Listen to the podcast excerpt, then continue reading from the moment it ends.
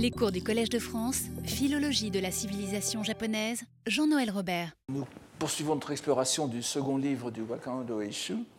Donc la semaine dernière, nous avons vu comment le thème du pain, Matsu, en passant de Chine au Japon, le pain, l'arbre, n'est-ce pas, de la langue chinoise à la langue japonaise, change de dimension, en passant de la représentation symbolique de l'homme de bien, du sage, voire de l'ermite, pas forcément religieux, jusqu'à l'apparition divine, le pain comme Dieu sous forme humaine, et comment donc nous avons vu comment cette procession savamment amenée est liée de façon essentielle au transfert de langue. Ce n'est pas bien sûr que la langue japonaise soit spécialement divine, n'est-ce pas ? Mais c'est parce que le compilateur la voulait ainsi. Son intention est tout à fait conforme à ce que nous avons trouvé dans les préfaces lues dans le séminaire, dans lesquelles l'origine divine du waka japonais est dûment soulignée. Le rôle décisif des waka, qui clôture les séries, est clairement mis en évidence dans la série sur les pins. Nous avons vu aussi qu'en se déployant sur 3 poèmes, le saut dimensionnel effectué par le japonais est préparé avec un soin que l'on pourrait aller jusqu'à qualifier de procédé. Si l'on relève les similarités avec la série sur la neige, par exemple, que nous avons vue, et le rôle qui jouait le toponyme poétique de Yoshino, à mettre en parallèle avec le utamakura, n'est-ce pas, le toponyme poétique de Sumiyoshi, pour le pain. Nous allons voir aujourd'hui une série portant sur un thème on ne peut plus important pour notre propos, puisqu'il s'agit du langage. Le titre même de la série est peut-être plus précis, mais nous verrons que c'est bien de cela qu'il s'agit, ce n'est pas le langage en général. L'intitulé donné par Kinto est Bunshi Tsuketari Ibun. J'ai mis un W, Wibun, orthographique pour distinguer, n'est-ce pas, que c'est pas simplement pour les japonisants. Donc, c'est-à-dire texte littéraire avec, en appendice, les textes posthumes. Il s'agit donc de littérature plutôt que de langage. Mais nous verrons qu'avec la série résumée à la fin, comme d'habitude, n'est-ce pas maintenant, dans un waka final qui introduira le mot japonais kotoba, nous aurons sans doute intérêt à parler plus généralement de langage. Pour ce qui est du titre chinois, il est sans grande ambiguïté. Le terme sino-japonais bunshi, que nous avons ici, a 2 grands sens principaux, qui sont d'ailleurs fort proches, au sens de texte, de texte en général, synonyme de bunshō, mais bunshō est aussi, veut dire aussi texte littéraire, texte travaillé, texte raffiné, et peut être synonyme aussi du mot shibun qui reprend les 2 grandes catégories de textes, les créations poétiques et les rédactions littéraires. L'adjonction de ibun, donc de texte posthume, littéralement de texte laissé en héritage, laissé derrière soi, est pour le moins curieuse. Le terme désigne généralement le corpus de textes, évidemment manuscrits, laissé par un auteur à sa mort. Texte donc non encore recueilli et qu'un pieux ami se chargera de rassembler et d'éditer, ou par une charge officielle. Nous verrons tout à l'heure pourquoi ce thème plutôt restreint est ajouté au titre plus général de la série. Mais précisons, ce que nous n'avons pas encore fait, que plusieurs titres de série sont ainsi complétés d'un ajout exprimé par la locution Tsuketari. Par exemple, un peu avant celle-ci, nous avons une série intitulée dans certaines éditions « Kangen Tsuketari Maihime », instrument de musique avec ajout de danseuse. Il y a un nombre assez considérable de ces intitulés doubles, manifestement lorsque le compilateur ne voulait pas ouvrir une série indépendante alors qu'il lui semblait que le poème qu'il avait choisi n'avait pas suffisamment de pièces analogues pour justifier une telle série. C'est ce qui arrive ici, et nous tâcherons de voir comment cet appendice s'inscrit dans le contexte.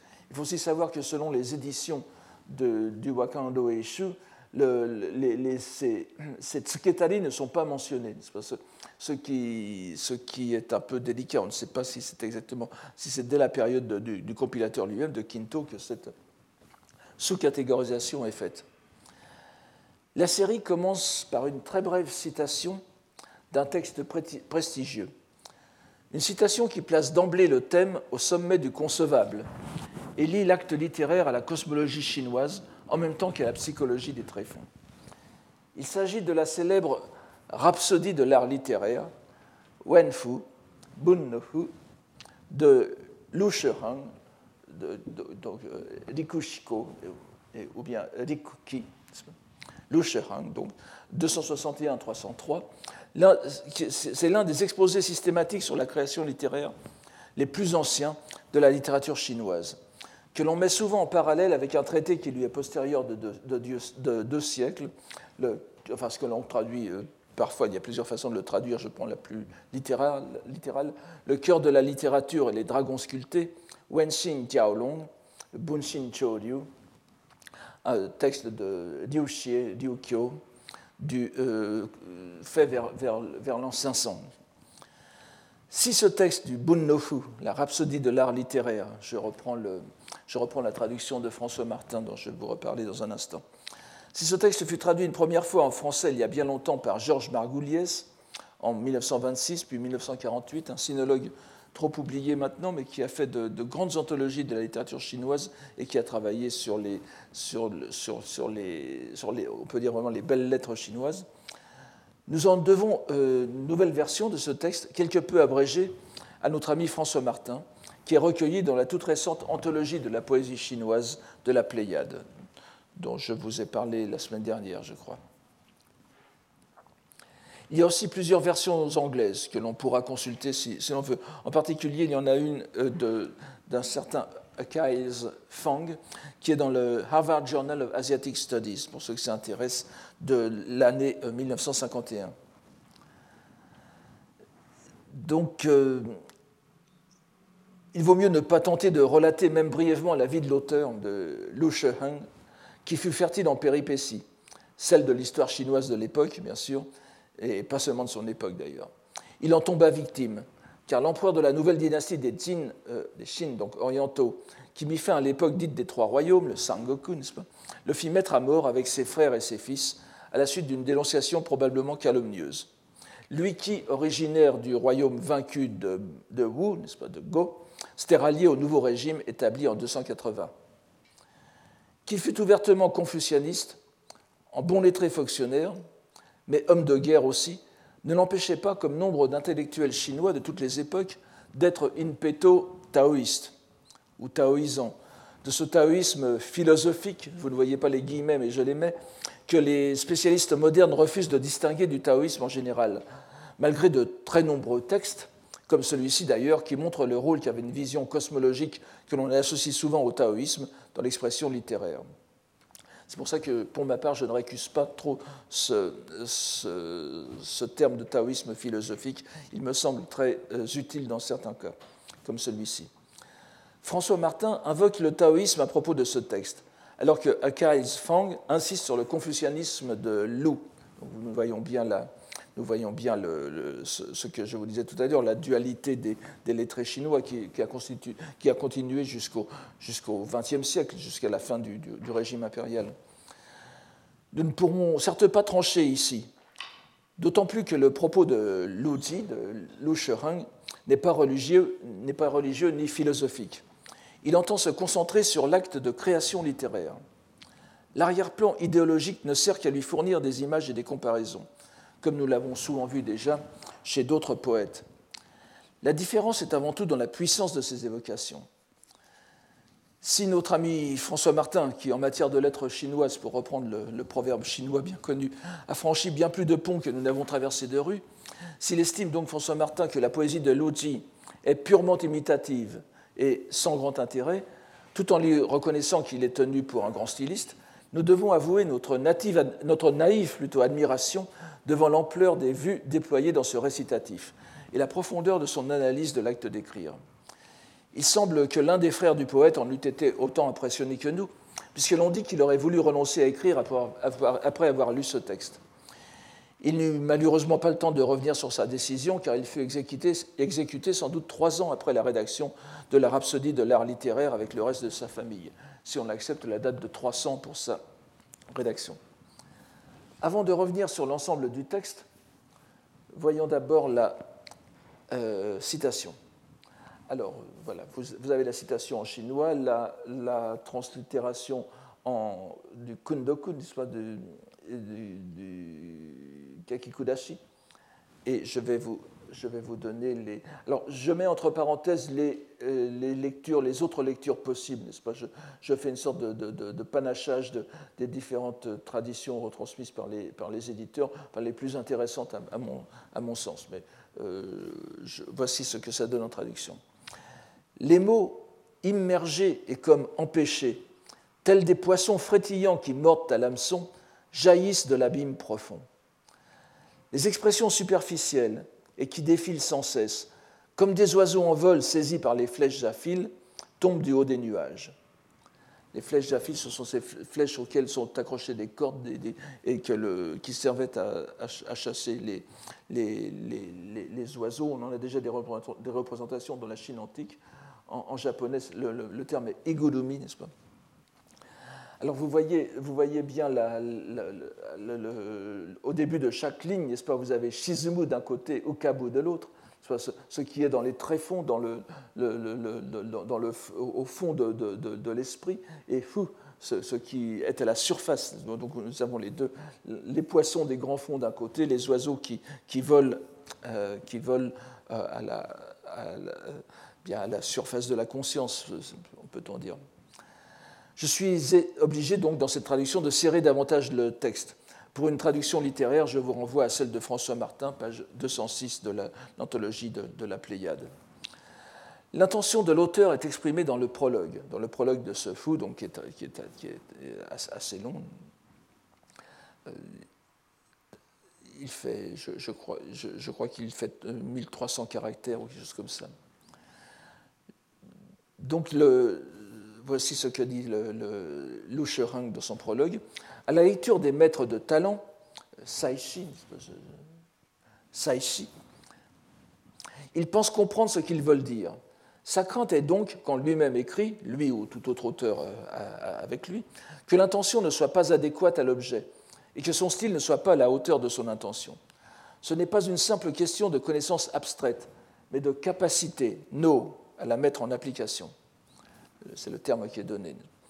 Lu Shiheng, l'auteur, se livre ensuite à une extraordinaire analyse de l'acte d'écriture, partant de la préparation psychologique, pourrait-on dire, qui est la contemplation de la nature. Il utilise à ce propos l'expression « genran » que nous avons ici. Et Martin traduit magnifiquement cette phrase que vous avez ici. « Le poète se met au beau milieu du monde, chuku, tatazunde, et pour observer les choses dans tout leur mystère, gennan. C'est bien sûr un terme qui a une résonance toute taoïste. La citation choisie par Kinto est dans la deuxième partie, sur le processus concret de choix des mots. Il y a ceux qui se dissimulent au tréfonds de la conscience et qu'il faut aller chercher comme un poisson des profondeurs. Il y a ceux qui volettent à la surface de l'esprit, comme des bandes d'oiseaux qu'il faut attraper au vol. Tout l'art du poète sera dans cette capacité à aller chercher les moyens d'exprimer le réel, peut-être même au-delà du réel, si l'on comprend bien ce vers qui est donné en quatrième ligne ici. Le poète examine, c'est pas kasu, on peut lire aussi kokoromiru, n'est-ce pas ? Examine le vide pour en extraire l'existant. Il frappe le silencieux à la recherche du son. Encore une touche de mystique taoïsante, comme vous le voyez. Mais l'impression d'ensemble est malgré tout que les mots ont un pouvoir. L'auteur finit d'ailleurs en affirmant l'utilité de la littérature, Bun no fu, sur laquelle s'appuient les idées et les principes. C'est le terme qu'il donne ici, c'est shuri no yorutokoro. Et l'ultime vers du poème enracine la pensée du lecteur dans une perspective digne d'un lettré confucianiste, cette fois, après de vastes détours dans des randonnées taoïsantes, c'est ce que je vous mets, c'est la dernière ligne, gravée dans le métal et la pierre, elle propage la vertu, la littérature, le bun, diffusée par les instruments de musique, elle est chaque jour renouvelée. Remarquons en passant que la seconde partie du dernier vers de ce long poème contient la locution kangen, instrument de musique, celle-là même qui forme le titre de la série précédant immédiatement celle sur la littérature dans le Wakan Rōeishū. Nous voyons ici encore la touche du compilateur qui poursuit son jeu de pistes codées, mais compréhensibles pour les lettrés. D'autant plus facilement compréhensible que cette rhapsodie de l'art littéraire, Bun no fu, était recueillie dans le Wenxuan, le Monzen, auquel nous avons déjà fait allusion.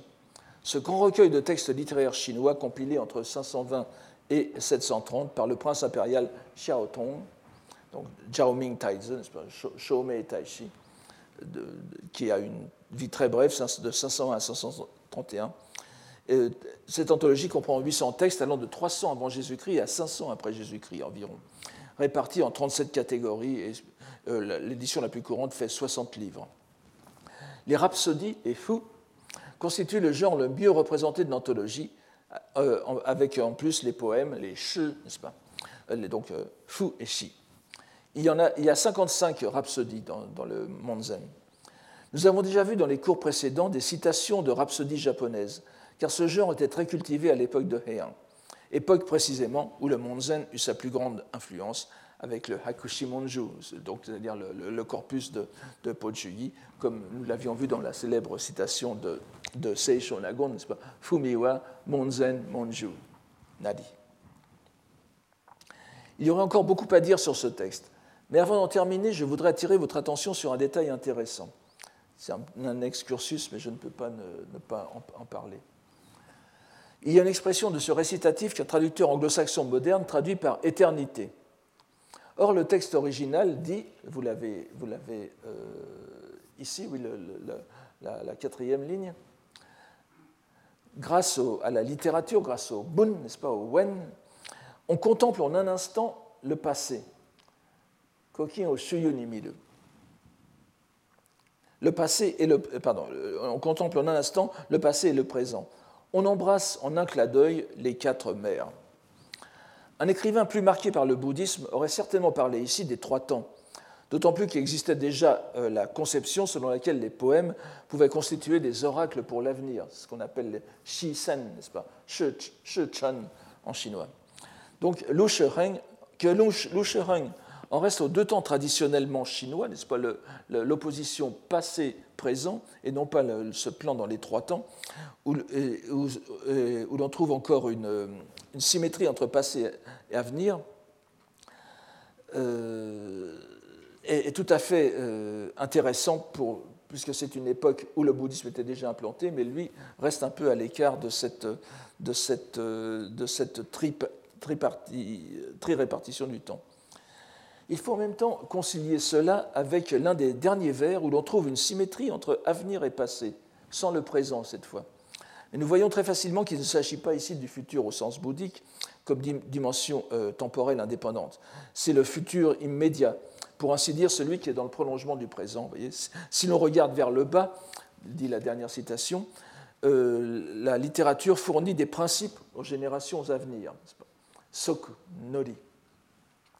Et si les générations à venir, raio, n'est-ce pas ? Si l'on regarde vers le haut, elle fait contempler les figures des anciens. Nous sommes à l'évidence encore à une époque où la tritemporalité bouddhique ne s'est pas encore imposée dans la mentalité générale.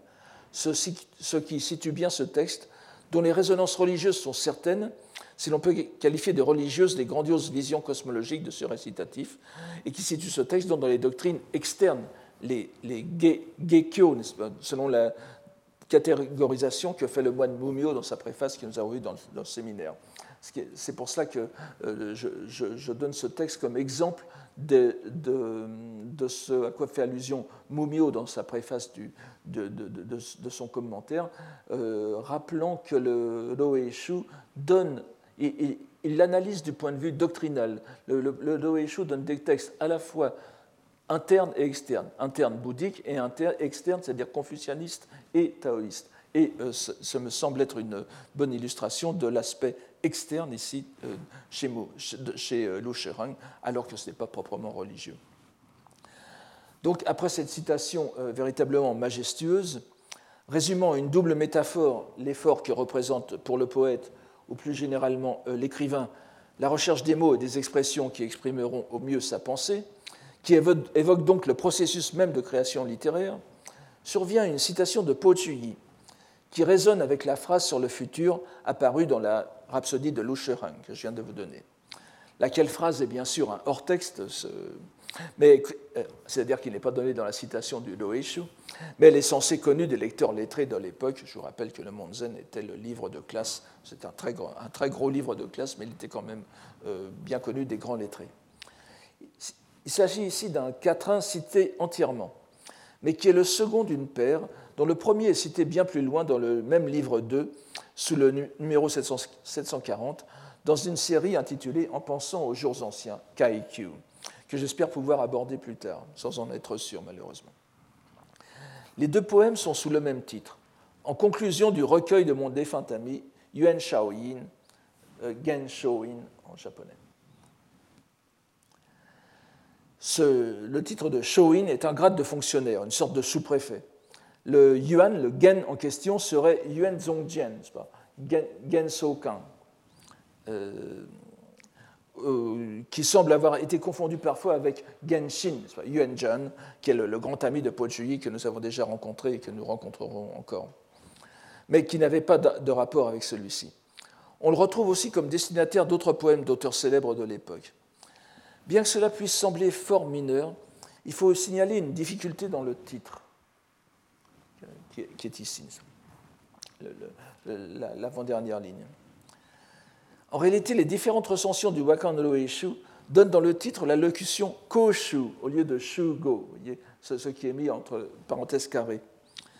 Et les commentateurs, tels Eisai, la comprennent comme recueil postérieur et donc posthume. Le fait que l'expression ibun, qui en est quasiment synonyme, apparaisse au tout début du poème, ne faisant que renforcer kōshū.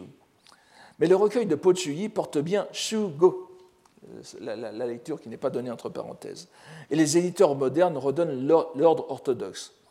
On ne sait si l'erreur remonte à Kinto lui-même, mais il est bien sûr évident que la rectifier ne change rien à la pertinence de l'inclusion du poème dans cette série. Et l'on peut penser qu'il a été influencé par un vers que nous verrons tout à l'heure dans la dernière citation sino-japonaise. Donc bien que ce kōshū soit faux a priori, si l'on part du texte originel de Po Chü-i, il est peut-être la faute, si l'on peut dire, on remonte à Kinto lui-même, qui veut l'insérer dans cette série. Bon, de toute façon, comme vous voyez, c'est renforcé par l'intérieur même, par le début même de la citation. En tout cas, il n'y a pas lieu de nous attarder ici sur autre chose que ce simple fait. Le poète est mort. Donc, et un autre poète célèbre le recueil qu'il a laissé derrière lui en quittant le monde. Voici la traduction. 30 rouleaux de textes posthumes. Rouleau contre rouleau résonnent, comme l'or sur le jade. En la terre du plateau de Longmen, tes os sont enterrés. Ton nom jamais ne le sera. Nous avons déjà vu que Po Chü-i et son ami Yuan Zhen projetaient de se retirer sur le prestigieux site bouddhique de Longmen, tout près de Luoyang. L'important dans ce poème est qu'il reprend à plus d'un titre ce qui était suggéré dans le récitatif précédent, à savoir la survie de l'auteur grâce à son œuvre. Si l'idée du renom qui ne gira, c'est un futur que Paul Claudel utilise, il n'y a pas de raison que je ne le fasse pas, bien qu'on dise qu'il n'y ait pas de futur au verbe gésir. Donc si l'idée du renom qui ne gira jamais sous terre avec les cendres du poème n'est que partiellement retrouvable dans le vers sur les générations futures que nous avons vues tout à l'heure, en revanche, la locution kingyoku, ici, rappelle plus explicitement le kinseki que nous avions trouvé aux côtés des instruments de musique dans la citation que je vous avais donnée. La notion de wibun, de ibun, est donc appelée par l'idée de léguer aux générations à venir. Là, donc, vous voyez encore l'ordonnancement sous-jacent à cet enchaînement. La troisième citation, qui provient encore d'un poète chinois, prolonge la rhapsodie de l'art littéraire, à la fois par la comparaison animale et par la dimension morale. L'auteur, d'abord. Elle est attribuée encore une fois à un Yuan, mais il s'agit cette fois de notre Yuan Zhen, celui que nous avons déjà rencontré plus d'une fois comme l'ami intime de Po Chü-i.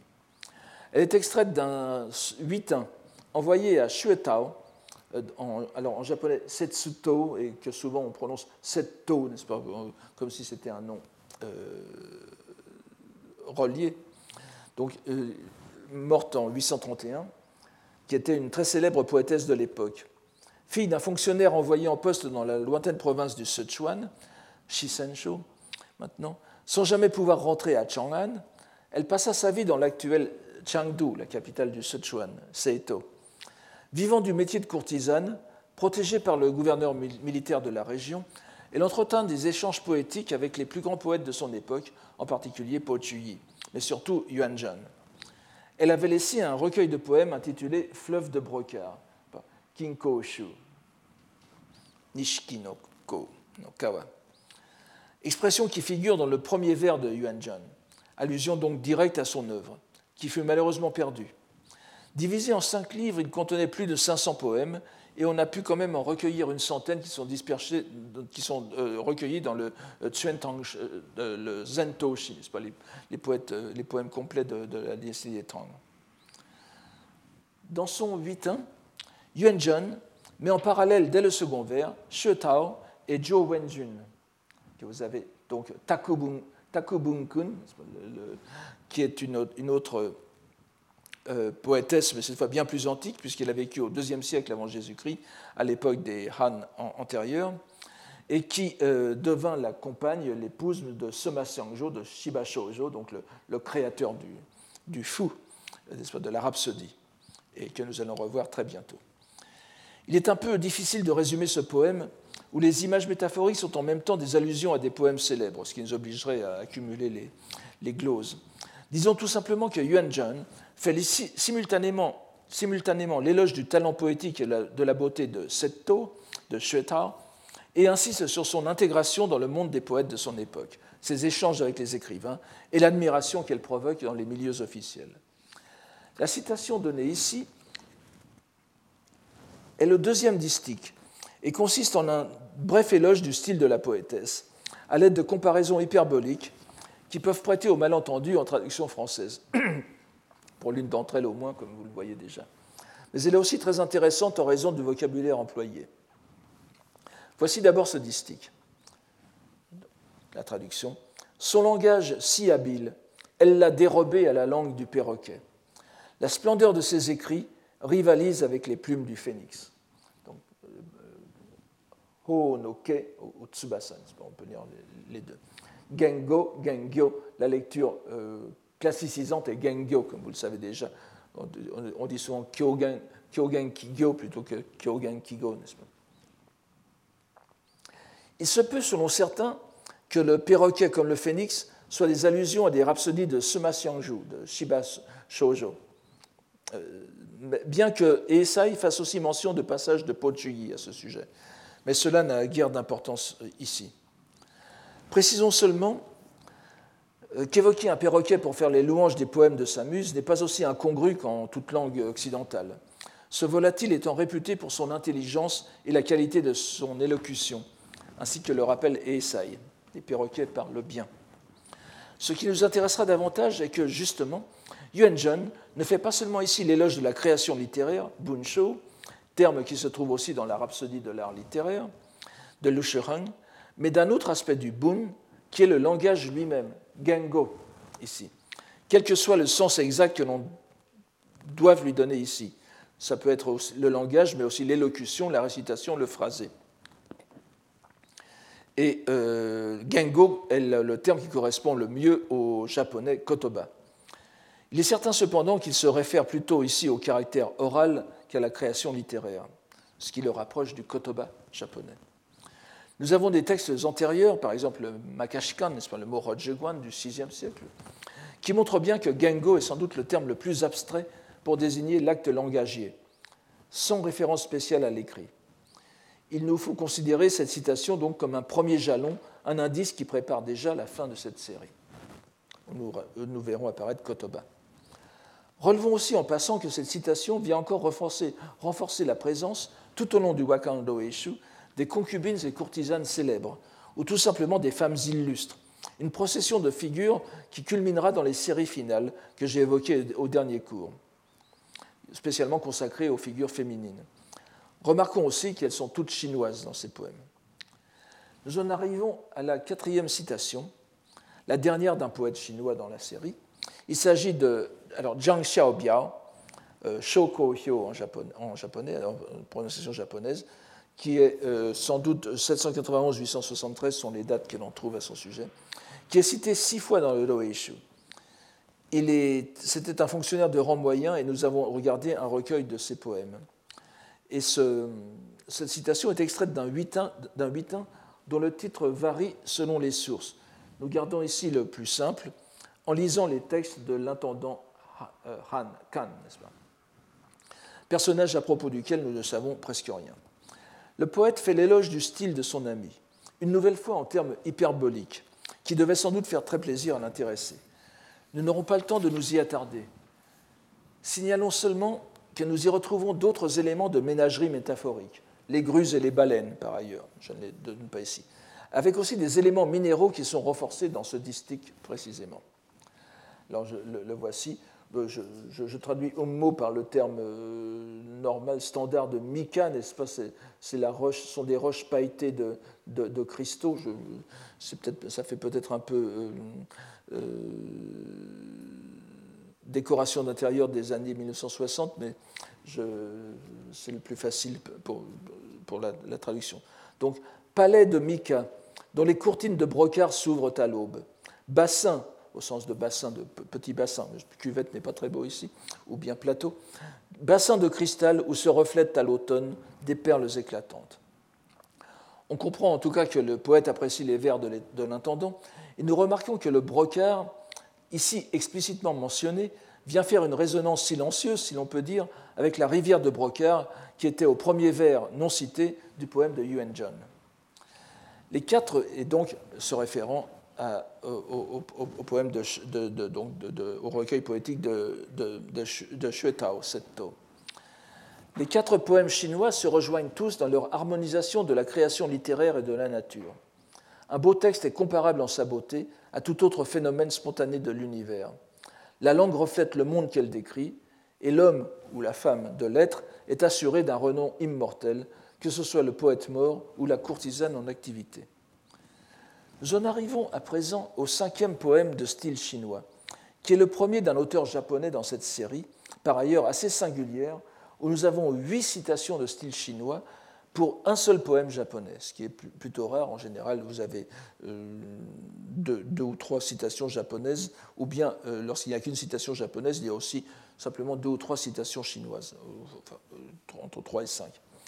Il faudra sans doute y voir un rapport avec le thème qui y est traité. Il est aussi assez significatif que les 2 premières citations sino-japonaises marquent un contraste évident de contenu avec ce qui précède. Alors que nous avons eu tout d'abord une description, pour ainsi dire, apocalyptique, au sens de révélation, de l'acte littéraire, qui se déploie au rythme de la nature, puis des hommages plus que dithyrambiques à la création d'autrui, nous voyons ici 2 auteurs parler de leur capacité littéraire, mais fort indirectement, et la modestie est de mise dans les 2 cas. Donc, on pourra dire que c'est très japonais. Et est-ce l'intention de Kinto de marquer, marquer une certaine retenue des poètes sino-japonais à l'égard des poètes chinois? Ce n'est pas du tout impossible. Et en même temps, ça peut aussi préparer la dernière citation. Le premier poème sino-japonais de Fujiwara no Atsushige, ou Atsumochi, selon les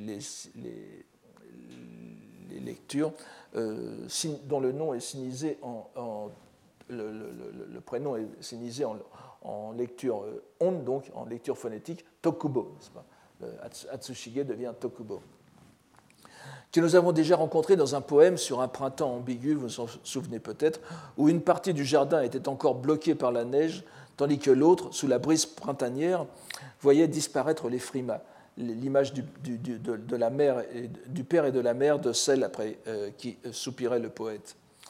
Nous avons affaire ici à un texte en prose, recueilli dans la rubrique préface de poème, Shijo, du Honshō Monzui, donc vous vous souvenez de ce recueil des grands textes sino-japonais, fait vers le milieu du XIe siècle, enfin entre 1050 et 1060. Le titre donné dans cette anthologie précise que le poème en question, c'était une rhapsodie donc faite au pavillon du général de la garde de gauche, portait sur la pluie venant humecter les fleurs. Vous l'avez ici au dernier, à l'avant-dernière ligne, n'est-ce pas? Tokubo commence donc dans la partie hors texte par citer Po Chü-i, pour faire ensuite l'éloge du cerisier qui est dans le jardin du général, sans doute le plus beau de la ville. Nous remarquons en passant un vers qui mentionne le brocard de Shu, c'est-à-dire la province du Sichuan, une allusion, encore une fois, au moins de la part du compilateur qui a placé ici ce texte, à Xue Tao, vu précédemment. Vous voyez, encore une fois, le brocard sert de point de résonance, qu'il soit cité ou non explicitement, n'est-ce pas? Il faut comprendre l'intérieur, il faut connaître les poèmes, le reste des poèmes pour suivre cette voie. Et nous trouvons aussi d'ailleurs dans le même poème une phrase qui répond en quelque sorte à la langue des perroquets de tout à l'heure, avec « les oiseaux en leur chant » en bas, n'est-ce pas, ne changent rien à leurs propos des jours anciens. Là aussi, ça peut être un point de résonance. Puis nous en venons au poète, n'est-ce pas, aux deux poètes, bouleversés par le souvenir du passé, qui échangent des coupes en récitant des vers. Et l'auteur, enfin, avec la citation qui est donnée ici. « L'arbre qui était hier dans la montagne ne peut prendre qu'en soi-même sa matière, son talent. » Il faut savoir qu'en latin, materia veut dire bois, n'est-ce pas? Donc, à la fois la matière du poème, le talent du poète et la matière du bois. Donc, l'arbre qui était hier dans la montagne ne peut prendre qu'en soi-même sa matière. Les fleurs qui sont aujourd'hui au jardin, les mots pour les décrire, me font honte devant autrui. L'allusion de la première partie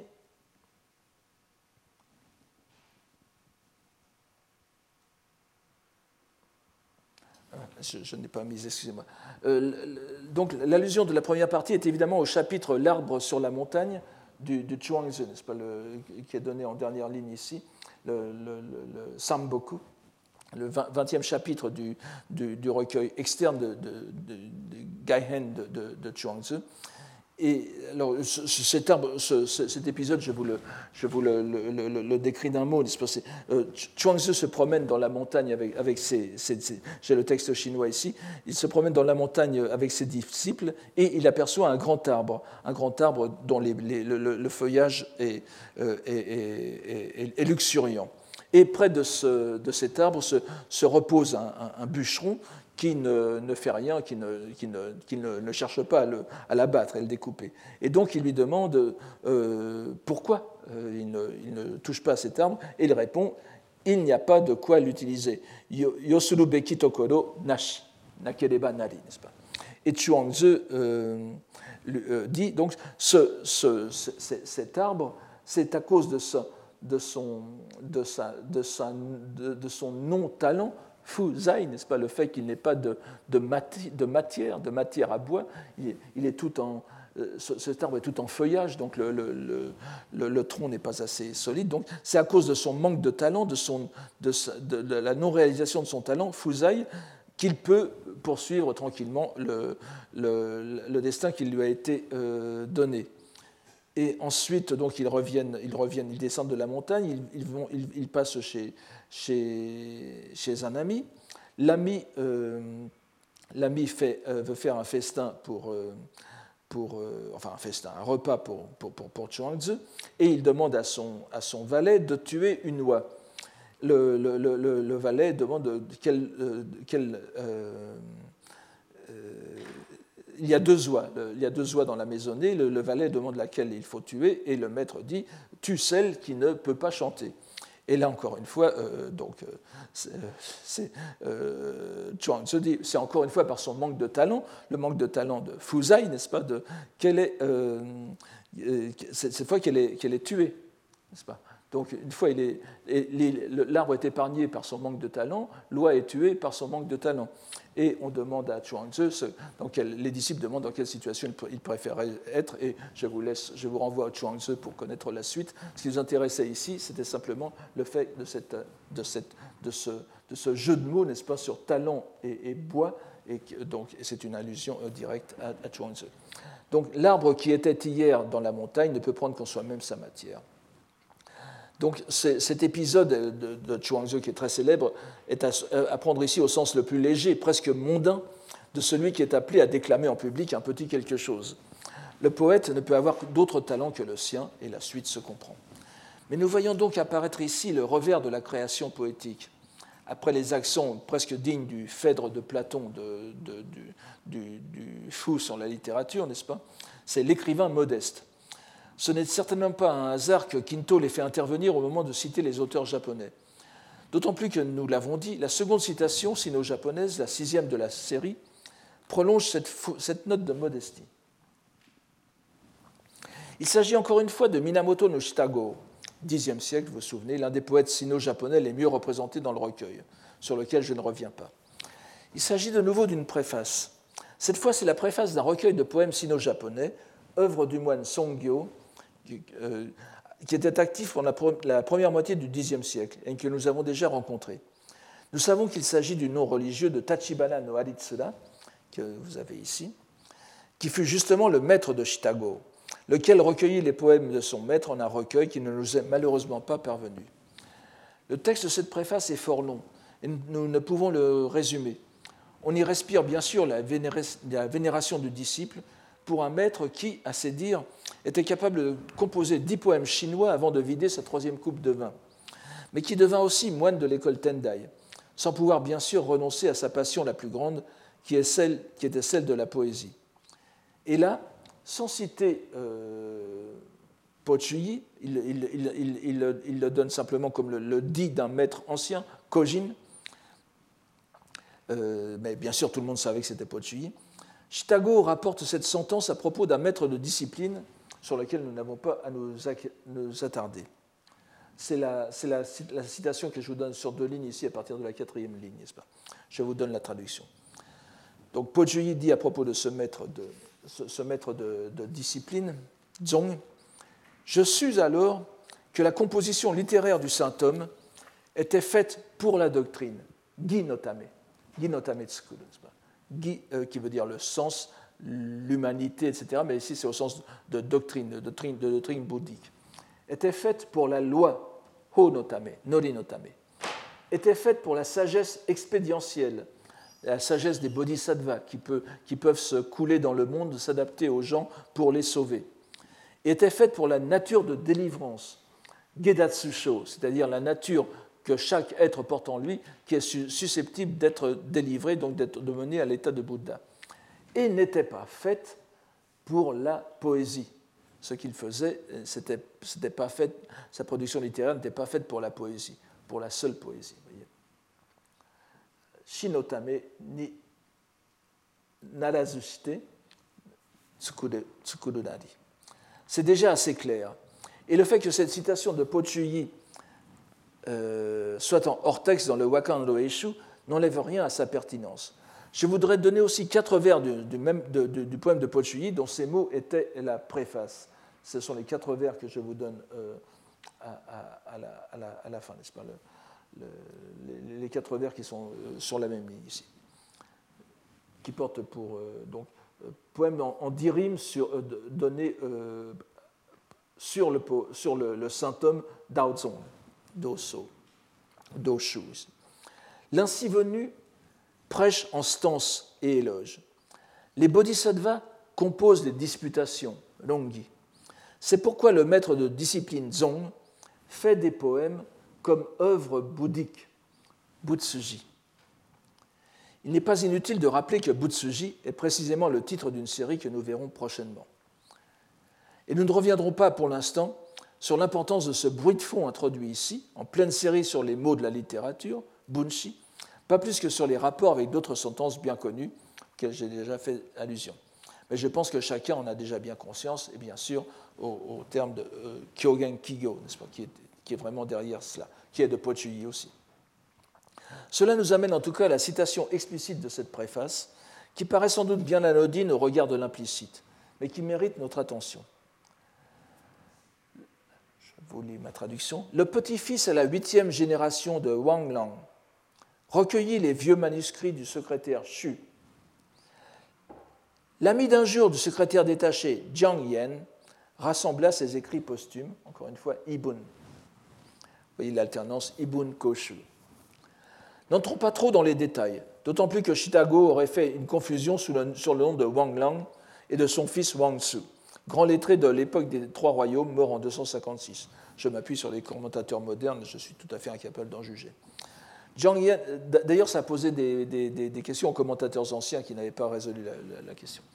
Jiang Yan, aussi, mort en 505, lui, fut un grand poète qui n'eut que des relations assez ténues avec le secrétaire détaché, Fan, Ichiji no Tomo, n'est-ce pas, lequel n'hésita pas cependant à se charger de la tâche d'éditer ses œuvres, c'est-à-dire Jiang Yan. On peut imaginer la suite, qui n'est pas donnée ici. Tous étaient de grands hommes, mais moi qui ne suis rien ai eu l'audace de, pour ainsi dire, dérober ses écrits, dit l'auteur. Nous retiendrons avant tout de cette citation ce qu'elle entraîne avec elle, ce qu'elle invite le lecteur lettré à avoir présent à l'esprit. Par-delà la modestie du propos, c'est l'importance du poème comme œuvre bouddhique qui est suggérée. Avec sa subtilité habituelle, voire un certain humour que je ne peux m'empêcher de déceler dans plusieurs passages, dans plusieurs rapprochements, Kinto fait suivre la brève citation d'une préface destinée à un recueil de poèmes de Songyo, une préface de Shitago, donc. Excusez-moi, c'était celui-ci.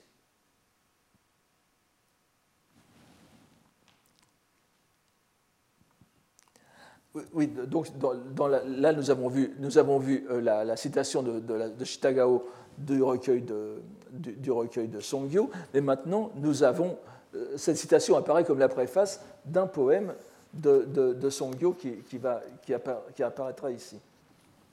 Je vous le donne donc. Cette fois c'est une citation de Zairetsu, dont la lecture explicative est bien sûr Aritsuda, Tachibana no Aritsuda, le nom laïque de Songyo, faut-il le rappeler. Kinto reconstitue ainsi en miniature le rapport entre les deux auteurs, la préface de Shitago, le poème de Zairetsu Aritsuda. Faut-il voir encore une touche de l'esprit infiniment ingénieux et passablement expiègle de Kinto dans le fait qu'après le témoignage de modestie de Shitago, ils choisissent de donner, de la main de son maître, du maître de Shitago, un exercice en hyperbole laudative. Il s'agit d'un huitain qui est composé en réponse à un envoi. Il est d'ailleurs recueilli dans la rubrique « Envoi et réponse » du Fusōshū, Sōtō, n'est-ce pas ? Et le Fusōshū, donc, qui est un recueil de textes publié à l'extrême fin du Xe siècle. Nous en avions 16 livres, il n'en subsiste que 2. Et donc, c'est un poème qui est dans ce livre 7, l'un des deux livres, le 7 et le 9, qui ont survécu. Donc, avec la notice explicative indiquant qu'il répondait à un envoi du conseiller Minamoto Asho, c'est-à-dire Minamoto no Fusaakira, et non pas Hideaki, comme je l'avais lu bêtement. Heureusement que Julien Fauri m'a corrigé. Donc, Fusaakira, 911-939, qui eut une brève carrière le menant au titre de Kurodo no To. Donc, c'est une sorte de secrétaire général du Kurodo Dokoro. Il est la chancellerie impériale, comme la traduisait Guy Gagnon. Il était connu comme poète de style japonais, bien que son recueil ne nous soit pas parvenu. Et les divers recueils de Kanshi ont conservé de lui un nombre assez important de poèmes de style chinois. Le huitain de Aritsuda énumère tout d'abord dans sa louange des poèmes de Fusaakira, une pléiade de poètes chinois, sous une forme extrêmement concise qu'il serait trop long de développer. Avant d'en arriver donc au troisième distique, que je vous donne ici,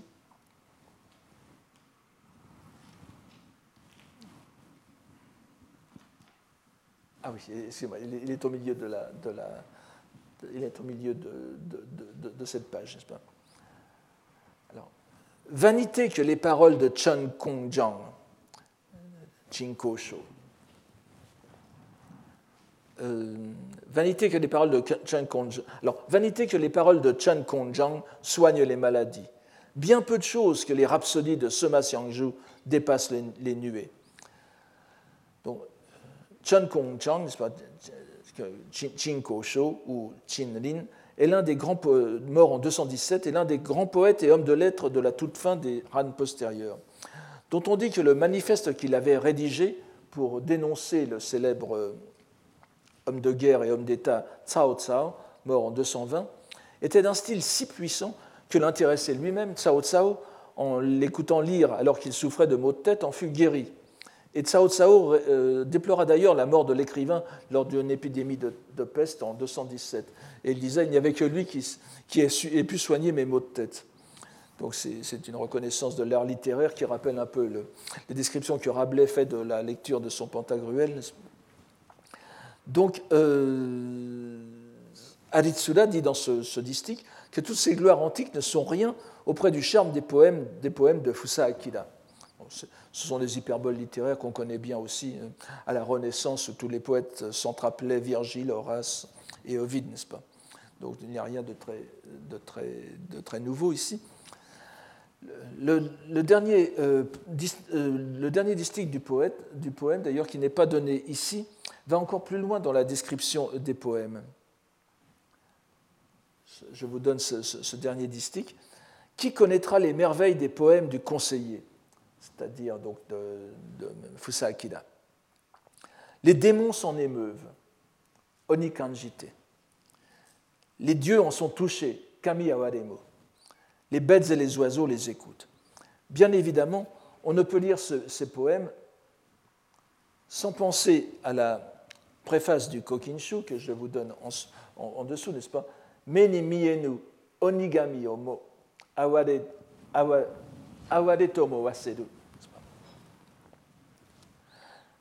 Donc, qui est la poésie japonaise provoque l'émotion des démons et des dieux invisibles. Aritsuda, sous le couvert de louanges à des poèmes d'expression chinoise, rappelle donc l'effet que provoque la poésie japonaise. N'oublions pas que Minamoto no Fusa Akira composait dans les deux styles, sur les êtres surnaturels comme sur les êtres éminemment naturels que sont les animaux.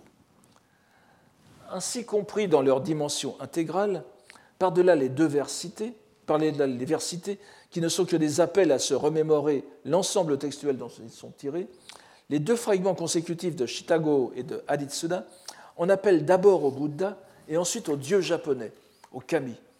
Il est difficile de ne voir dans cet enchaînement qu'un hasard fortuit, tout spécialement sous l'éclairage de tout ce que nous avons déjà mis en évidence.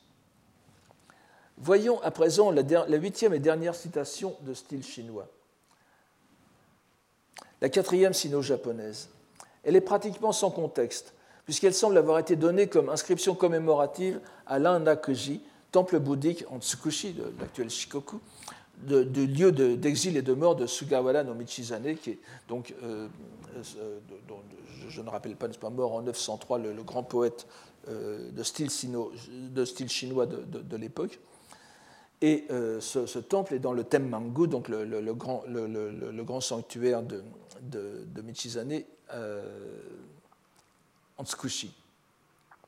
Et nous n'avons que cette citation.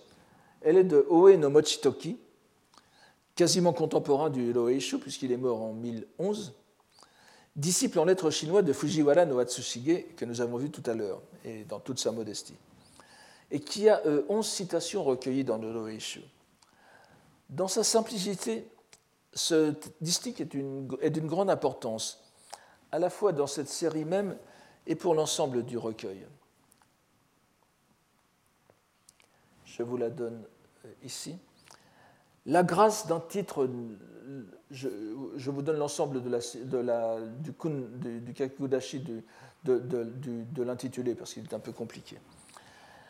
La grâce d'un titre nobiliaire, nouvellement décerné, qu'elle soit gravée dans la pierre, que par son recueil posthume, capture de la licorne, ou dernière production littéraire, il y a un jeu de mots ici que je vais vous expliquer, que par son recueil posthume, dernière production littéraire, et capture de la licorne, le monde reconnaisse son éminence. Alors j'ai essayé de faire un jeu de mots un peu bancal sur ce dernier caractère Q, n'est-ce pas, qui est à la fois la colline, l'éminence, et qui est le nom personnel de Confucius, n'est-ce pas, qui s'appelait aussi Zhongni, et qui souvent, en parlant de lui, disait Q, n'est-ce pas.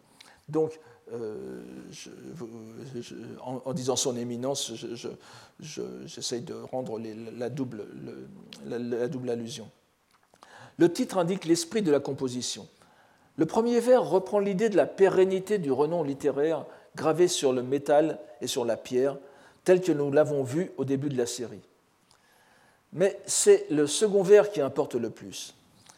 La capture de la licorne, kakurin, est une locution bien connue qui signifie achever un ouvrage, kakurin zeppitsu, en allusion au fait que Confucius aurait terminé sa compilation des annales des shunju, n'est-ce pas, les annales des printemps et automnes, sur la lotis, le duc Ai a capturé une licorne. Ici, le recueil posthume en question, le kōshū, là vous voyez bien le terme qui est ici, n'est-ce pas? Le recueil posthume en question est celui de Sugawara no Michizane qui s'appelle Kankei Kōshū. Esai, dans son commentaire, élabore sur les raisons qui ont fait s'arrêter Confucius. Le fait que le duc Ai ait capturé une licorne, symbole du sage, signifie que lui, Confucius, n'a plus rien à faire en un tel âge. Il renonce donc à écrire. Et ça, il nous fait aussi remarquer que le caractère Q, non personnel de Confucius, et signifiant aussi colline éminent et ou éminence, fait pendant à la pierre du vers précédent. Q, Oka répond à Ishi. Mais le jeu de mots est hardi. Michizane, dieu de l'étude, Gakumon, c'est un kami, c'est devenu un kami japonais, sous le nom de Tenman Tenjin, et aussi de la poésie, est considéré comme un autre Confucius. Il est l'aboutissement japonais de la route de la littérature et des mots dont nous avons vu le point de départ avec la première citation de Lu Shiheng. C'est donc très, très important, nous sommes passés à la fois par le taoïsme, le confucianisme, le bouddhisme et le shinto, pour le dire, n'est-ce pas, et donc l'allusion consécutive, comme vous l'avez marqué, aux dieux japonais et au Bouddha, des allusions non écrites, mais tout à fait discernables dès qu'on se rapporte au texte d'où proviennent les citations. Et voici que maintenant, un dieu japonais, Kami, devient l'égal de Confucius. Donc, cette longue série de citations, 8, toutes de style chinois, a un but manifeste. Elle montre l'aventure de la littérature, des belles lettres, allant de Chine au Japon, où leurs représentants les plus éminents peuvent être considérés à l'égal des plus illustres chinois. Mais voici qu'arrive le dernier poème, le seul purement japonais de cette série. Et encore une fois, comme nous l'avons vu, nous avons plusieurs exemples à chaque fois, n'est-ce pas? Il survient, sinon comme un coup de tonnerre, du moins comme un coup de théâtre, et peut-être même un coup de tonnerre, en tout cas, si c'est un coup de tonnerre, il est atténué pour ce que nous pourrions prendre pour de l'humour, en tout cas comme un contrepoint, qui a pourtant nous replongé dans une perspective familière.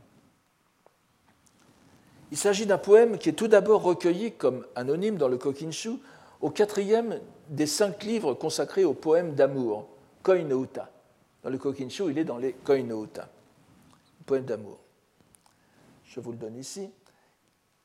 Itsuwari no nakiyo nariseba, ikabakari, shito no koto no ha, ureshi karamashi. Shito no koto no ha. Donc, kotoba. Si nulle tromperie n'était en ce monde, combien alors les paroles humaines nous mettraient en joie? Il nous faut adapter la traduction au présent contexte. Comme poème d'amour, les deux vers de la fin devraient être compris comme « Combien alors les paroles de cet homme me rendraient heureuse ?» C'est certainement une femme qui parle. Comme le remarque aussi fort pertinemment le professeur Sugano, il faut, à la lecture de ce poème dans cette série, renoncer à tout l'aspect galant qu'il avait dans le Kokinshu. Nous pouvons le prendre comme un coup d'arrêt à tout ce qui a été élaboré dans l'enchaînement, qui semblait consacré à l'évolution du prestige des belles lettres. Et n'oubliez pas que dans bunshi, shi se lit kotoba.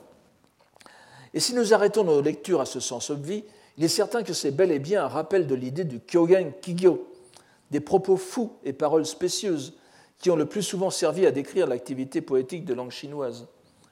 Aussi, en simple japonais, Kinto viendrait inviter son lecteur à remettre les pieds sur terre, en particulier venant juste après l'audacieuse mise en équivalence de Confucius et de Michizane. Le poème résonne comme un appel à raison gardée. Est-ce cependant aussi simple?